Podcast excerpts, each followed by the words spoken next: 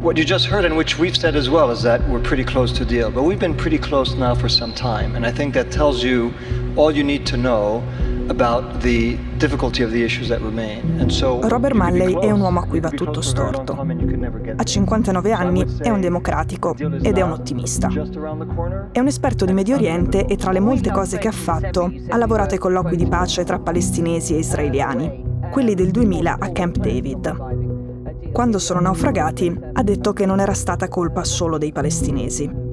Da allora negli Stati Uniti in parecchi lo hanno soprannominato l'anti-israeliano. Lui non lo è, ma è l'americano che più di chiunque altro crede in un accordo sul programma nucleare iraniano, quindi anche in una distensione dei rapporti tra gli Stati Uniti e la Repubblica Islamica. Subito dopo essersi insediato alla Casa Bianca, Biden lo ha nominato l'inviato speciale per l'Iran lui è il diplomatico di Washington che conosce meglio quel paese.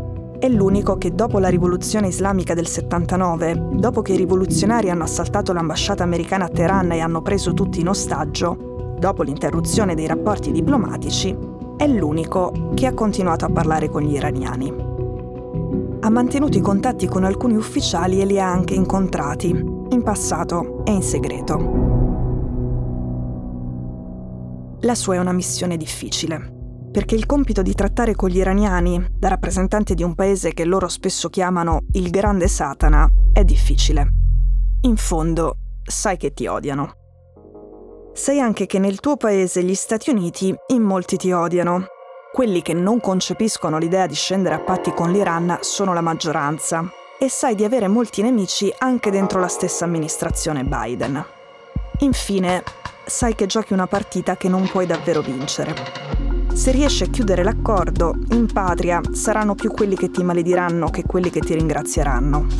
Se non riesci a chiudere l'accordo, non hai svolto il tuo compito. Hai fallito la missione, che in questo caso è la missione della vita. Ecco, l'ottimista Malley ha perso. L'accordo sul nucleare è saltato.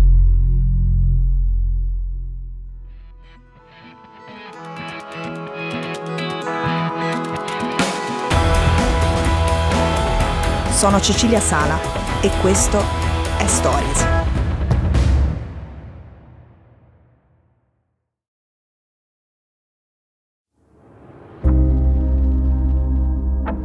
Il presidente degli Stati Uniti aveva un piano per affrontare l'Iran. Tornare all'accordo sul nucleare firmato da Barack Obama nel 2015, quando Biden era il suo vice.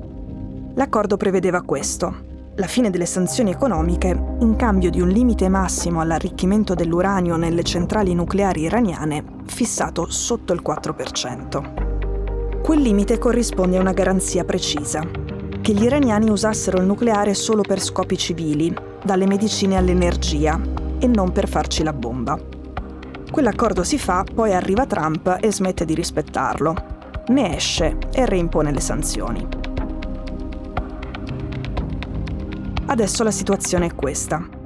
Le centrifughe iraniane arricchiscono tantissimo uranio al 60%. Il livello che serve per la bomba è il 90%, ma il passaggio dal 60 al 90 dal punto di vista tecnico è semplice e rapido. Questo una volta che c'è la volontà politica di fare un passo del genere e si è pronti ad accettare tutte le conseguenze. Dal punto di vista dei colloqui per tornare all'accordo non si fanno passi avanti da molto tempo. Di recente ho parlato con diverse persone che seguono i negoziati da vicino. Non sono persone contrarie all'accordo, anzi tutte ci hanno sperato e tutte hanno lavorato per ottenerlo. Adesso hanno perso le speranze e ti dicono, non c'è niente da fare. L'accordo è morto. Erano a Doha in Qatar durante l'ultimo round di colloqui e hanno parlato sia con la delegazione americana sia con quella iraniana.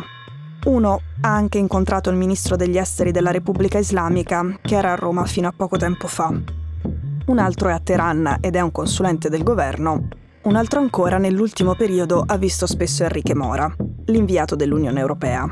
Quello che fa avanti e indietro tra la sala dell'hotel dove c'è la delegazione di Teheran e quella dell'americano Robert Malley.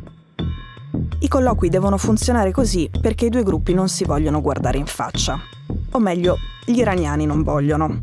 Non lo fanno appunto dal 79, dalla rivoluzione, dall'assalto all'ambasciata, ma alcuni mesi fa si era aperto uno spiraglio. Malley, ovviamente, come sempre, è disponibile, ma la notizia era che per un istante anche il Ministero degli Esteri iraniano aveva aperto a questa ipotesi. Il problema è che in Iran esiste un partito contrario al patto nucleare, è più forte di quello favorevole e sta vincendo.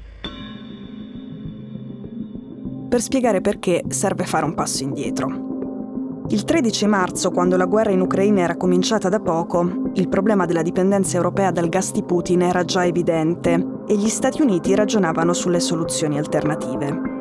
Date le circostanze, dal punto di vista americano si poteva parlare anche con una serie di nemici storici.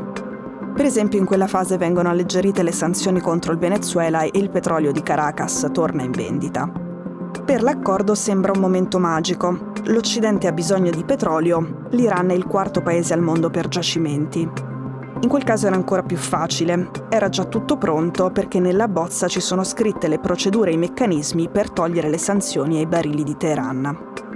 E poi c'erano le condizioni politiche. Mentre le bombe russe radevano al suolo l'ospedale e il reparto maternità di Mariupol, per quelli che si oppongono al patto nucleare sarebbe stato molto più difficile spostare l'attenzione sui crimini degli ayatollah. Ovviamente anche la Casa Bianca sa che l'accordo ha più nemici che sostenitori e chiuderlo quando i riflettori erano puntati altrove sarebbe stato più semplice. Insomma, era il momento perfetto. Ecco, il 13 marzo succede questa cosa piovono missili iraniani in direzione del nuovo consolato americano accanto a una base militare a Erbil, in Iraq. Questa volta non è un'operazione qualunque, non è un'operazione delle milizie sciite alleate di Teheran. I missili sono partiti proprio dal territorio della Repubblica Islamica e sono stati rivendicati subito. Rivendicati dai Pasdaran, i guardiani della rivoluzione iraniana, i nemici dell'accordo che non vogliono in alcun modo scendere a patti con l'Occidente loro sono quelli che stanno vincendo. Dei missili iraniani su un bersaglio americano proprio nel momento idilliaco per firmare l'accordo sono stati un messaggio molto chiaro. Da marzo non ci sono più stati passi avanti nei colloqui e quella finestra di opportunità si è chiusa. Anche Robert Malley, uno a cui la gentilezza viene naturale anche con i nemici, quello sempre disponibile pronto ad aspettare se serve e pronto all'incontro di persona se può essere utile. Questo pur sapendo che in patria, a vedergli stringere quelle mani, lo avrebbero massacrato. Persino lui, un instancabile ottimista, ammette che ormai le speranze sono proprio poche.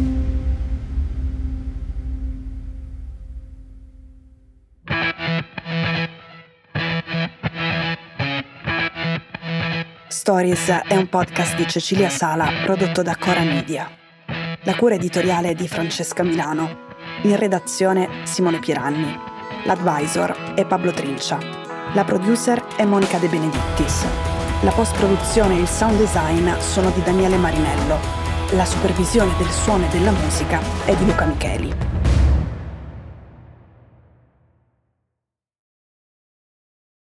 Questo episodio è stato prodotto e sviluppato insieme a Spotify Studios.